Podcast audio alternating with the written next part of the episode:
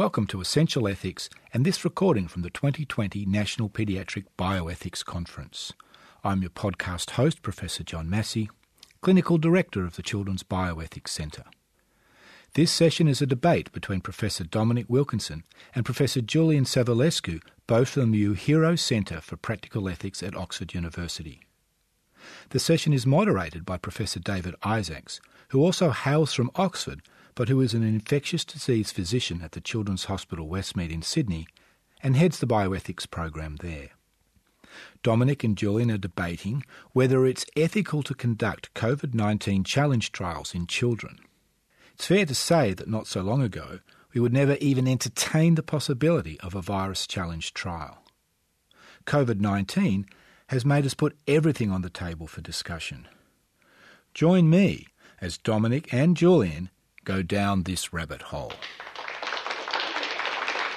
I'm going to kick off by presenting the case in favour of uh, what might seem to some people, uh, to a third of you perhaps, uh, a controversial claim that it would be ethical to conduct COVID 19 challenge trials in children.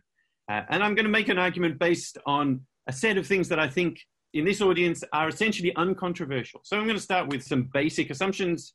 Uh, I don't think any a need for this audience to to make the case that uh, that COVID's had a massive impact uh, globally in terms of uh, in terms of numbers of infections, numbers of deaths.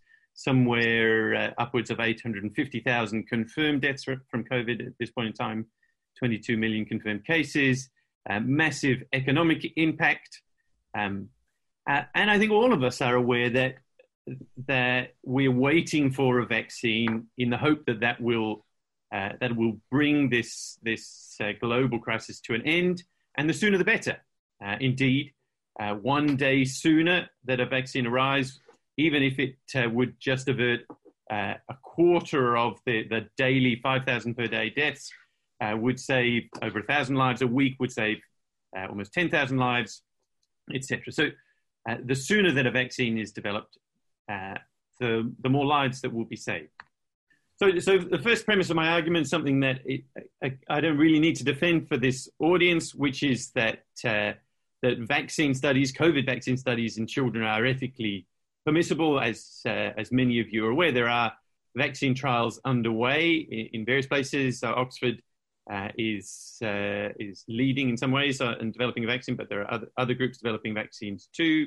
Uh, and we're all aware as pediatricians that it's crucial that children are included in vaccine uh, studies because uh, we want children to be able to receive the vaccine. There's good reasons to think that that would be uh, be important in in the response. We'll talk a bit more about that perhaps in the second half of the talk.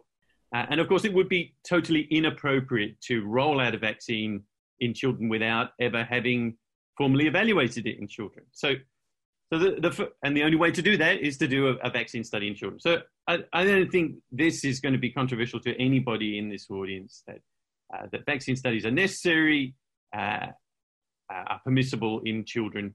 Uh, obviously, there's work that needs to be done prior to to, to doing it in children. Not going to do that first. You're going to potentially uh, give it to adults first. Indeed, that has already happened. Second, I'm going to make a, a, a a claim that again for pediatricians is is utterly unexceptionable, uh, it, which is that at least some children and young people are capable of consenting to treatment and research as for adults. So we're, we're all familiar with the, the kind of legal concept of Gillick competency com- arising from a, a, famous UK case uh, in the in the 80s, 90s. Um, and the concept is that some under 16 year olds, at least, not necessarily all, but some, uh, have sufficient understanding and intelligence to be capable of making a decision, sufficient maturity to understand what is involved. Uh, and indeed, that forms the basis for uh, adolescent consent to decisions um, in the absence of their parents, in, in some cases, obviously with their parents where, where it's appropriate for that to do so, but often particularly in the context of uh, of sexual health uh, and other areas, uh, we accept that young adolescents are capable of consenting to treatment, and that includes, in some cases, consenting to research. Uh, and, and I don't need to teach this audience uh, about how to assess Gillick competency. That's, that's something that, that particularly those who work in adolescent medicine are, are going to be very familiar with.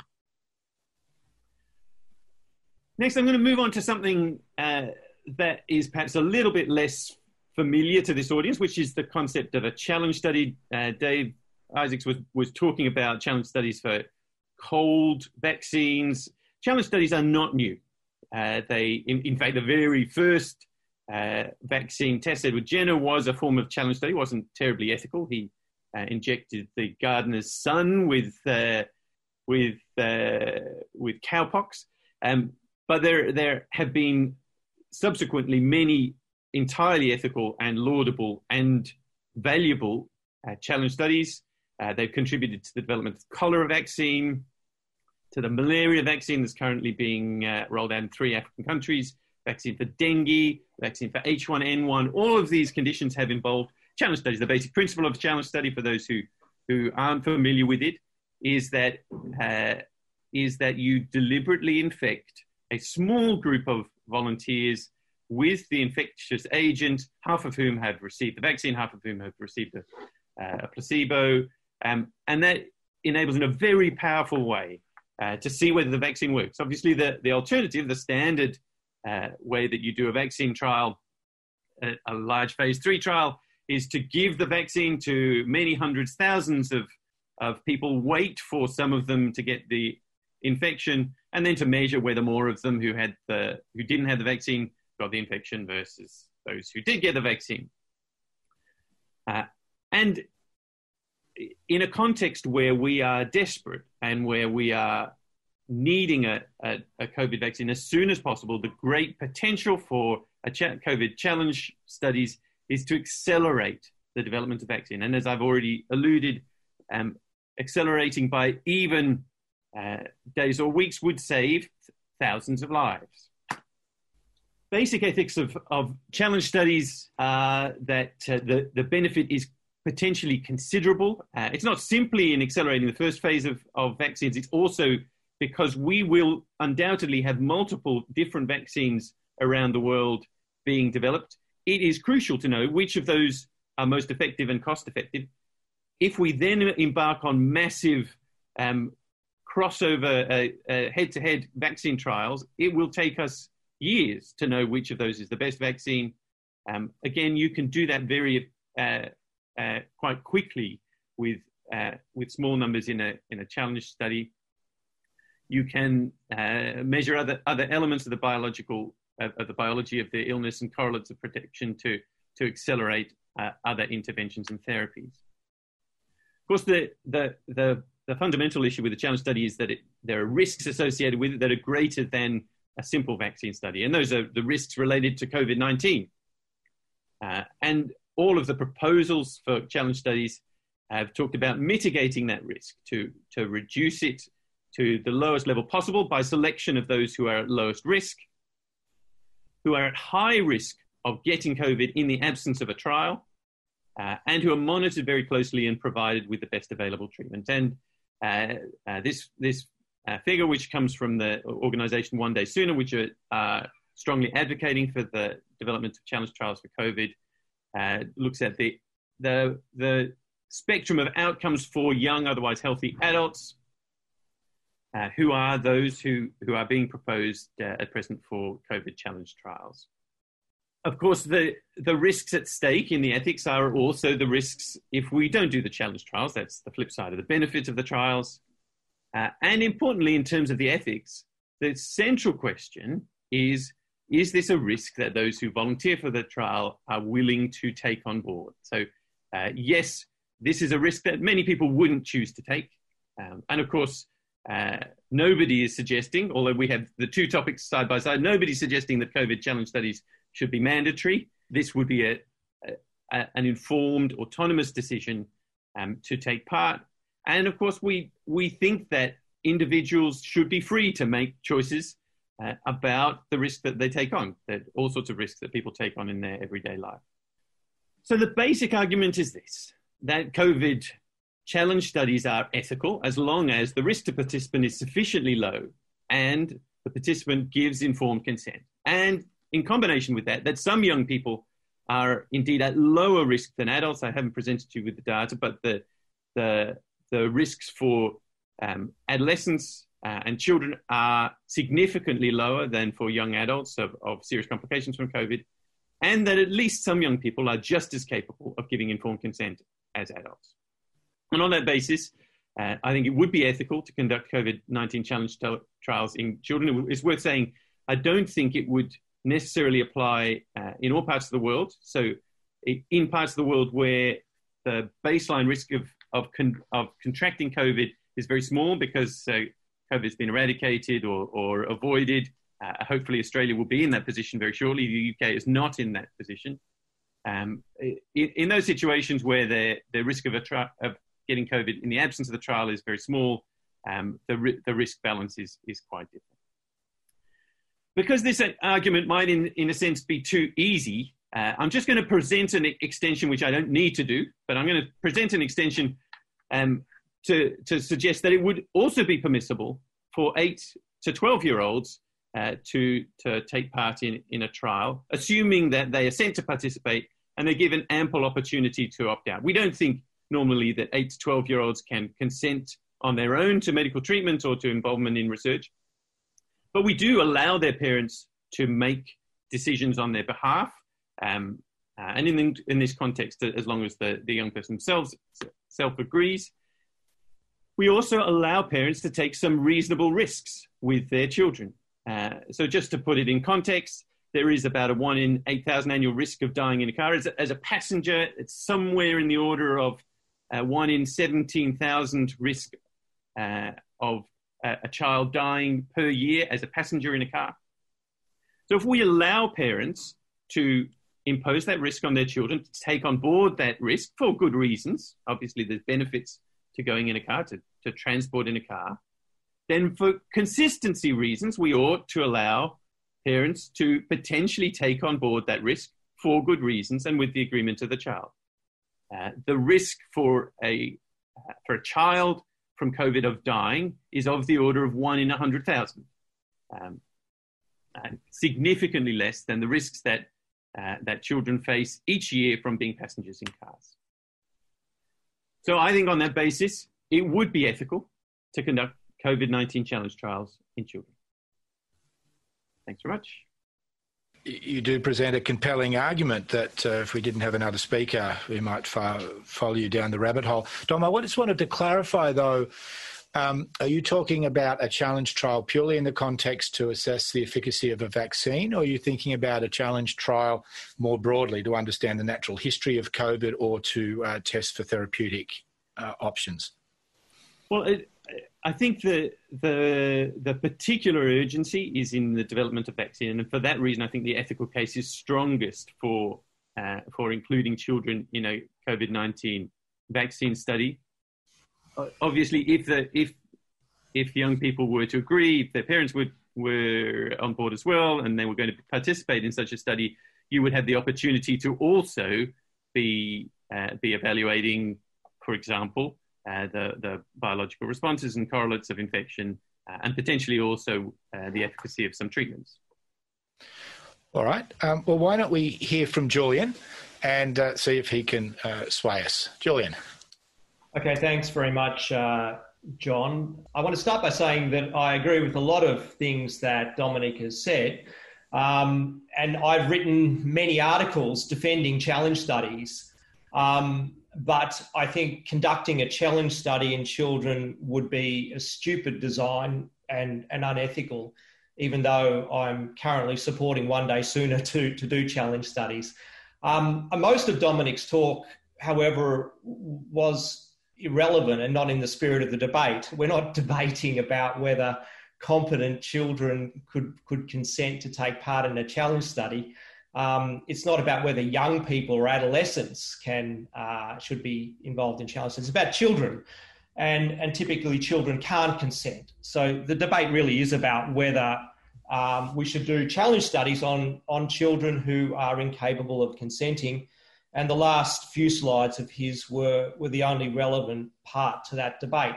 And in fact, he failed to give the strongest argument, which I will give, in favour of using young children. Uh, and then I'll show why that is a bad design.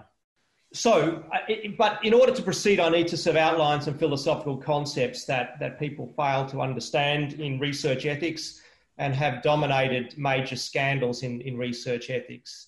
Um, and the essential concept is, is one of expected harm. So, expected harm is the probability of a harm occurring multiplied by the magnitude of the harm occurring. And it's essential part, in fact, it's the most fundamental part of research ethics to ensure that the risk in research is reasonable. And that means two things. First of all, the risk is minimized, that is, the expected harm is as small as possible, and the harm is proportionate to the benefit. So, I've been banging on about this concept for over 20 years, um, and, and I think it's, it's important to understand how important it has been in research ethics. So, in 1999, um, a young man, Jesse Gelsinger, an 18 year old with a, uh, with a genetic disorder, OTC deficiency, um, took part in a gene therapy trial. Now, his disease had been managed by just diet and drug therapy and had a normal life expectancy. Um, and unfortunately, he died four days after the trial commenced, and this was one of the biggest scandals in, in research ethics. Now, at the time the trial was designed, the question was should this be done on people with the mild version of the disease, like Gelsinger, with a normal life expectancy, or on newborns who have a severe form of the disorder, which is fatal in the first year of life? And um, the, the advice that Art Caplan, a bioethicist, gave um, James Wilson, the head of the Gene Therapy Institute, was that essentially, because there are serious risks involved, we should involve humans who could consent rather than those who can't consent. And in fact, Art Caplan is right. That's what the Declaration of Helsinki says. Um, but I'm not going to rely on that because I, I don't want to just appeal to authority. And in fact, I think the Gelsinger case showed a wrong experimental design. And the reason for that is Gelsinger essentially lost 60 or 70 years of healthy life, whereas a newborn would have lost one year at most. And there's no good reason to, to prefer more harm rather than less, even if somebody's prepared to consent to it. So, to put it simply, the expected harm of designing a trial with an adult like Gelsinger was much greater than the expected harm in designing a trial with newborns. So we have to balance the value of autonomy and consent against minimize expecting, minimizing expected harm. And now we fast forward to He Jiankui and his gene editing experiments, and exactly the same mistake was made. So he used two healthy embryos with a normal life expectancy to expose them to the risks of gene editing for no necessary benefit to them. So I describe this experiment as monstrous. But if he'd used um, embryos with a lethal disorder like Tay Sachs disease, um, then the expected harm would have been far less and the benefits more proportionate. In fact, it could have been a life saving experiment. So it was unethical not because it involved gene therapy, but because it failed to minimize expected harm. And so I've outlined this translational pathway for research into gene editing. So, how does this relate to challenge studies? Well, we have to balance expected harm against autonomy, and we should choose a design which minimizes expected harm. So, what are the risks to different age groups um, of, of doing a challenge study which is potentially lethal? I'm using these figures, which I think are, are very bad, but they are the influential figures from Neil Ferguson, who are based on Chinese data. And I think they're probably out by a factor of 10, but they don't matter for the purposes of this argument. So they stratified risk according to age group, and I won't go through these in detail. But assume that a, a, a, a person is going to live to 85 years. The risk of dying from, from COVID 19 for a five year old is 0.0016%, according to um, Ferguson's um, data. So that means they expect to lose by taking part in a challenge study on average 0.00128 years. And that risk is about the same as dying from chickenpox. Now, as I mentioned, that's probably an inflated figure of risk. So the first thing to note is children have nothing to gain from COVID vaccines themselves. In fact, the chickenpox vaccine, at least in the UK, is, is not even freely available. They, however, they would have a very low risk of dying in a challenge study. So compare that to an 80 year old where the risk of dying is 7.8%. And although they'll only live for another five years on average, they expect to lose two orders of magnitude greater um, life uh, as a result of taking part in a challenge study. And compare that to a 29 year old where there's a 0.03% risk of dying. And again, that's even one order of magnitude higher than a five year old. So the strongest argument along the lines of the Gelsinger case for using children in challenge studies is they expect there's a, they've got the lowest chance of dying and the expected harm is the least. So this would imply that we should do challenge studies um, on children. However, if you look at the confidence intervals around these figures and take the upper bound for a five-year-old child, um, you'll come out with an expected loss of 0.02 and the lower bound for a 29 year old, you'll come out with a much lower expected loss. So the point is that the confidence intervals for a five year old and a 29 year old around the probability of dying overlap significantly. We just don't have enough data. So it's possible that they may lose, they may have roughly similar chances of dying. And in such a case, we should give weight to autonomy. We should enable people to choose for themselves. And for that reason, One Day Sooner and I have both argued that we should conduct challenge studies not in children, but in 20 to 29 year old or, or 20 to 30 year old um, young adults because they have a very low risk of dying, but are also capable of consenting for themselves. Um, so, a challenge study, I think, is certainly um, ethically permissible and probably required um, but not in young children. We should use young adults rather than children. Thank you, Julian. Uh, well, there's lots of uh, good thoughts there to compare with Dom. Uh, David, did you want to say something at this point? Thanks very much. So, um, as far as I can see, Dominic has told us that speed in developing a vaccine. I, I'm going to make the assumption that we're doing these challenge studies mainly to test the vaccine. So we've given the child the vaccine, um, just like Jenner did to little James Phipps when he was eight years old. And then we've um, challenged the person that has been immunized, we've challenged them with the live virus itself. So Jenner got smallpox and injected it into James Phipps. 20 times, actually, he did it, just to make sure that um, that he really had got immunity. Um, and as you said, Dominic, J- um, James Phipps was the son of his gardener, so no conflict of interest there at all, and got through the um, the 1798 Ethics Committee as well. Um, and you said that speed saves lives, and that therefore it's that's one argument for it. And so the quicker that we can develop a vaccine, the better. And so that's an argument certainly in favour of challenge studies in general you're arguing that Gillick competent children can give consent, although you're also saying that 8 to 12 year olds, their parents can give consent for them, or you're suggesting possibly they can give consent for them to be in these challenge studies. And you say that challenge studies can be ethical as long as the risk is low enough and that if people can give valid consent. And finally, you're saying that children are lower risk than adults from COVID 19, which you're using as an argument for giving it to them.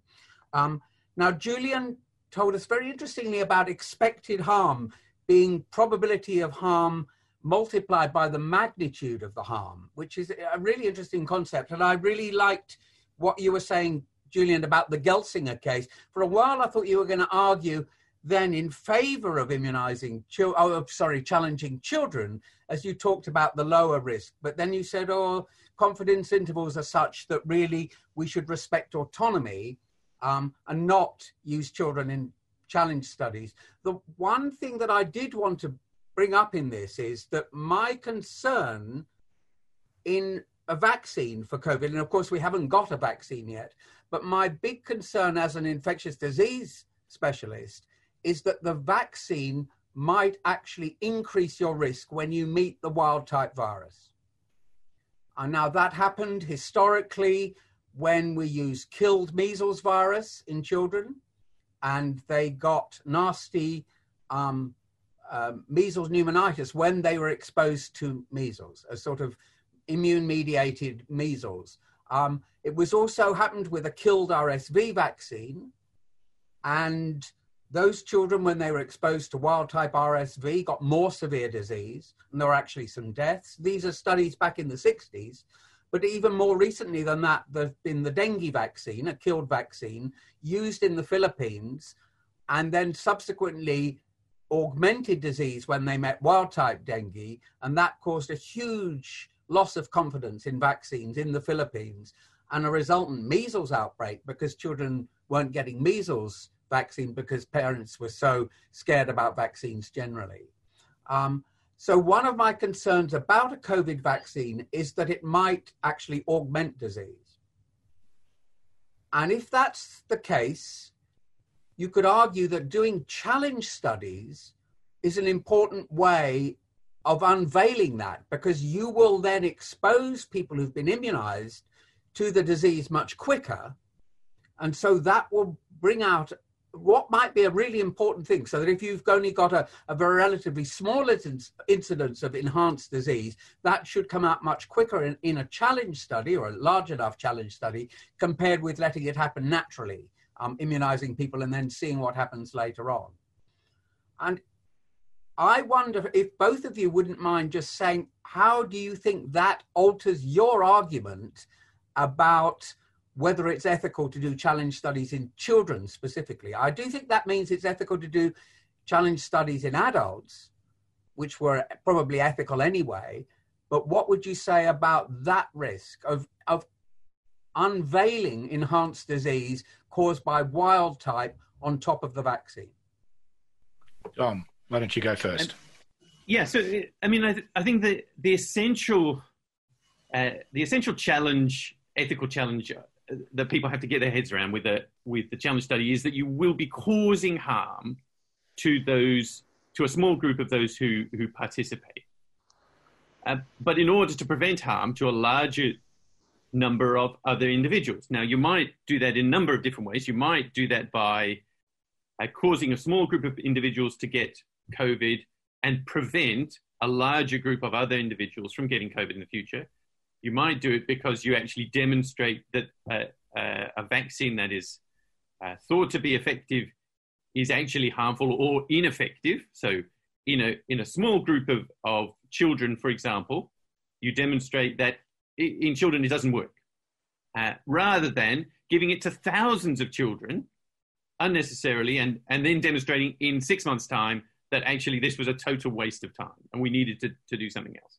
So uh, I, I, don't, think it changes anything in terms of the, that kind of overall balance. It's one of the, the things that those who participate in the trial should be aware of. Uh, we, are very familiar that, that, research participants sometimes uh, have are overly optimistic about the benefit of a, of a trial intervention, uh, and they should be very carefully counseled. I, I, I think it's, it's worth saying I don't think there are going to be very many parents who are going to be putting their child forward for a COVID challenge study. But if they were, and if the child were willing to take part, I mean, think of the, all the young people who are out there really passionate about climate change, the impact on our world, uh, really wanting to make a difference. There are, there are going to be young people out there who are going to say, look, I'm going to, to school right now. My children start back at school. I'm going to get COVID this winter. I'm sure of it. I'm going to get it, I want to get it, I might as well get it in a controlled way and contribute to getting a vaccine sooner. Um, Julian. So I, I, think it strengthens, you know, your point about that, you know, accelerated disease strengthens the argument not to use children, um, because children have very little to gain from a vaccine. Um, and, and they have nothing to gain themselves from, from being in a challenge study. So when we've got alternative designs, that mean that people can consent and take on those risks themselves and, and in fact will lose less we should choose that design it doesn't make it doesn't there if there were a, a reason for children to participate so for example we were worried about special risks in vaccinating children that might be a reason to involve children in challenge studies but from what you said um, we could gain an understanding of accelerated disease in, in looking at 20 to 30 year olds who can agree to those. Now, the fact that a parent will put their child forward for a small risk for a societal gain, in my view, is not a good reason to do that. We, we have to, we, we shouldn't be taking small risks with children when we can avoid them. Um, and we have a perfectly valid design using older participants in this case um, that will give us the scientific knowledge we need without exposing young children, using young children. And I mean, a, a further point is, you know, children have been used in, in this whole, you know, um, lockdown strategy. Essentially, a vaccine is going to benefit people over the age of 60 or 50. Um, that's why we're doing it. Um, so, really, in terms of, of uh, justice, there's an argument for doing the challenge studies and the people who are going to benefit most from it. Now, I haven't gone down that route, which you could, um, but I think we can certainly, if 20 to 30 year olds or 30 to 40 year olds want to consent, we don't need to do it on children. There's no good reason to expose them to the risk. All right. Well, we probably need some some questions, um, but I, I, I, thought I might just throw in as chair's privilege, perhaps to. Uh, well, it sort of comes to both because uh, Julian, you had written some challenge test criteria in uh, in a paper a few years ago, and you laid down some criteria which I think is nice for ethical practice. And you mentioned that uh, it needs to be an important question, important knowledge. I don't think we doubt that.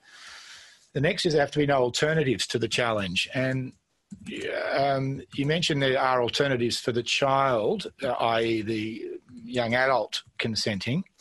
Um, but I, I, suspect that there's enough COVID still in lots of countries that you that that's an alternative to understand the disease. And then a key, and it comes up again, is about consent. And you know, a lot of I thought a lot of both arguments were really discuss capacity to consent uh, and valuing autonomy, perhaps against uh, global consequentialist numbers argument. But it's the informed bit that gets me because, in, in a way, you're playing God. And, and, and what that means is that you don't know all the outcomes. And Julian, you've only nominated one outcome, which is death. But there may be many other outcomes, including long term vascular complications and other complications that are emerging, but we don't fully know. And so I'm not sure how anybody could be informed uh, about the risks of catching COVID and what it might mean long term. Julian, do you want to answer that first? Because it's your criteria. Yeah, I think that's a, that's a very good point and, and one that needs to be factored in and again counts against um, involving children because we just talked about death and you're completely correct, there can be long term complications. Um, but there have been a number of, of points in the thread about you know the sooner the better, and and I both I think both Dominic and I agree that there is you know time is lives in this matter. So it's not just a matter of conducting a, a study; it's a matter of getting results as quickly as possible, and that's the reason for the challenge study. You know, you you could do, you know, for example, we don't have enough people getting COVID in the UK to actually do the vaccine studies in the conventional way. That's why Adrian Hill wants to do challenge studies. Um, you can go to other countries uh, and then you face objections, you're exploiting the population. Um, but even there, it takes m- much more time to do a challenge study, even say in Brazil or Venezuela, where there are, you know, challenge studies of, or vaccine studies of the Sputnik 5, the Russian vaccine. So you so the reason for the challenge study is that yes, there are alternatives, but they will deliver answers slower.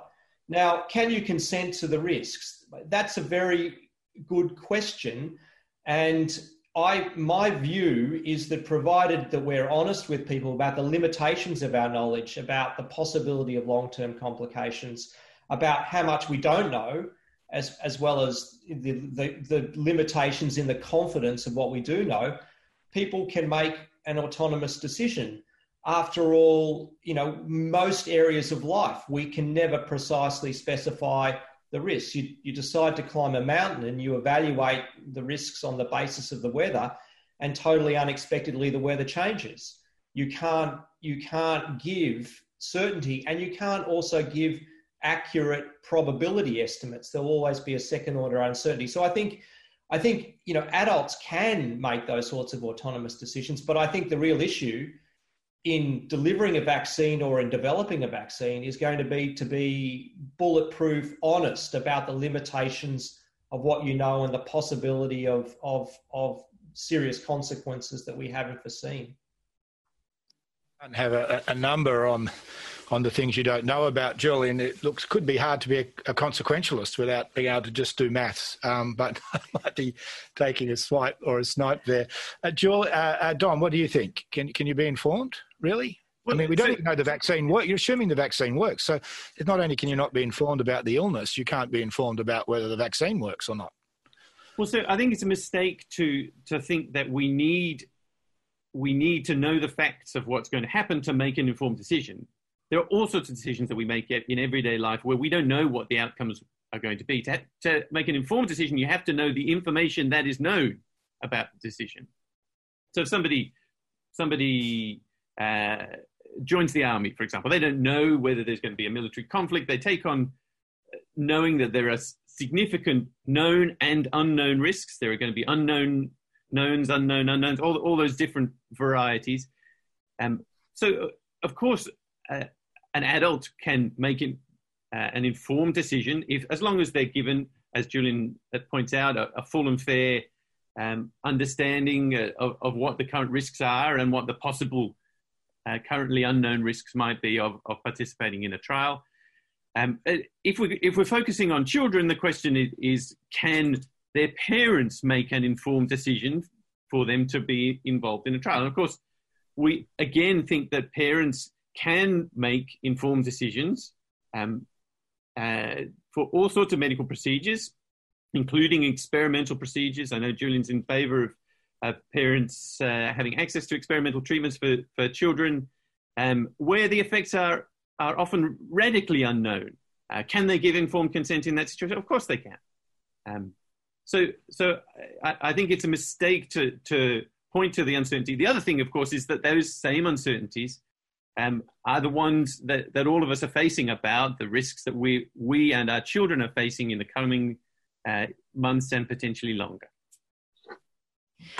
Thanks, Dom. So we've got some questions from the audience. Uh, well, we do. If I could possibly just jump in with a, a question, probably more for Lynn, without putting you on the spot too much, Lynn. Because I'm, Georgina. I'm just thinking about this whole idea about uh, parents being able to commit their otherwise healthy child to um, some kind of a challenge trial like this, whether in the context of this hospital, we would sort of put it through um, the Lynn zone of parental discretion as to whether the parents actually have the right to commit an otherwise healthy child. I take Dom's point, but uh, parents committing their children to experimental treatments is usually when they are already sick or unwell or suffering from a condition. Um, but if we're asking parents to take their healthy kids, I'm not going to say from the schoolyard because they're all at home, mm. um, but bring them into the hospital and sign them up for a trial with some very unusual or unknown side effects. Um, not only is it not necessarily informed consent, but is it something that we would feel comfortable allowing the parents to do? Um, thanks, Georgina. Um, and the fact that they're not in the schoolyard and at home is actually really pertinent to my response to that. So, zone of parental discretion is about um, does the parents put, decision put the child at risk. And what I'd like to do is pick up on some of the comments in chat. Uh, there's one from Danny Golden, another from Deb Gilmore, um, really pointing out that what's at stake for children is not just physical or medical risk and benefit. So children have got um, a lot to gain uh, from there being an effective vaccine in terms of being able to go back to the schoolyard and, and back to um, a lot of things that are important for their long term well-being. Um, so I don't think it's as simple as just what those what the physical risks might be. Parents may well say, "Look, the reasonable chance to you know physical risk is really small. There's a lot to gain socially and developmentally, and that's worth it. So, I'd be interested to hear the pan- the um, Dom and Julian's response to to that. Should we factor in the um, the social and developmental benefits to children of having a vaccine?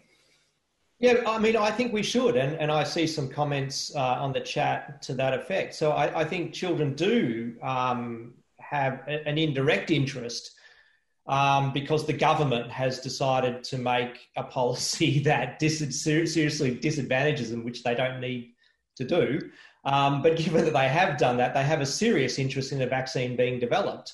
Um, but it's just that vaccine can be developed without doing challenge studies in them it can be developed by doing challenge studies in 20 to 30 year olds.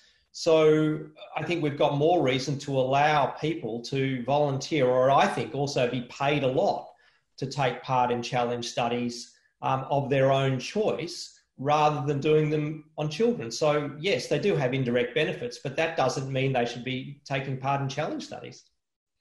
What's Dom so, think? So, um, so, one thing that's really interesting to think about is how does the baseline risk that a child is exposed to affect the risks that we allow parents to to opt for in a child? So, so there's an interesting debate about whether, for example, a child in a developing country whose everyday risks that they run of serious illness and uh, and of dying, in fact, are much higher than a, than a child in a developed country whether in those places it would be ethical for parent for, for them to be enrolled in a more risky trial. So imagine two countries, uh, the, the baseline risk is, is low. In Australia, the baseline risk is very high. In, um, in rural Africa, does that mean you can run your risky trials in Africa because the child will otherwise be exposed to those risks in every day? That looks to be problematic, particularly if we were going to be testing interventions that we wanted to use in the developed world on our uh, on, on the those in the developing countries. So there are there are risky guinea pigs. But in this situation, the risk that we're talking about is a risk that the children are facing in their everyday life a- across the world. And in, in my is the risk that my children are facing going back to school today. There are increasing numbers in the UK. The the the risk that children in the US are facing, uh, and, and and elsewhere. That uh, this is a, a widely prevalent risk. It's, it's entirely reasonable for parents to say, um, it's not simply a question of imposing that risk. It's a question of shifting that risk from some possible time in the in the some time in the few, coming months to now in controlled circumstances in a place where the child will be very closely monitored and will be potentially given a vaccine. So it, it looks to be clearly something that's within the zone of parental discretion. All right. Well, well, thanks, Tom. Thanks, Julian, and, and to the panelists. We've had uh, lo- lots of good questions. I think it's time to go to the poll. So we want to look at that first question that we asked at the beginning, and we had very mixed answers. Lots of don't knows. So, would it be ethical to conduct COVID nineteen challenge trials to test the efficacy of a vaccine? I'm going to put in there in children. Uh, and John, we're I think meaning this includes children whose parents need to consent, so not just mature minors. Sure. All right, how are we looking, Gus? There's actually, I think there was 170 people at one stage. This is uh, terrific. What have we got? Ah, less don't knows. Yes. So I think that's very, very good. And so, Julian, you look like you've carried the day uh, there in terms of uh, numbers. Thank God for that. Thank those save, save the children. We're one day closer. Uh, oh, no, we're not. We're further away. What were you going to vote? Me? Yes. You said you wanted to vote. I did want to vote. I wanted. I wanted to vote. Uh, no, I think there are lots of other ways to get the same information, and I'm worried. I hadn't thought of your point, David, which is not uncommon, and uh, you did sway me. that was Professor Julian Savulescu and Professor Dominic Wilkinson debating the ethics of conducting a COVID 19 challenge trial in children. The National Children's Bioethics Conference is brought to you by the Royal Children's Hospital Children's Bioethics Centre. The conference was supported by the generous donations of the Friends of the Children's Bioethics Centre. If you enjoyed the podcast or the conference, please support our work by joining the Friends. The podcast was produced by Creative Services at Royal Children's Hospital. If you would like to know more about the Children's Bioethics Centre, or join us in 2021 for our 13th National Children's Bioethics Conference. Look us up on the website at www.rch.org.au forward slash bioethics. Essential ethics. Be inspired.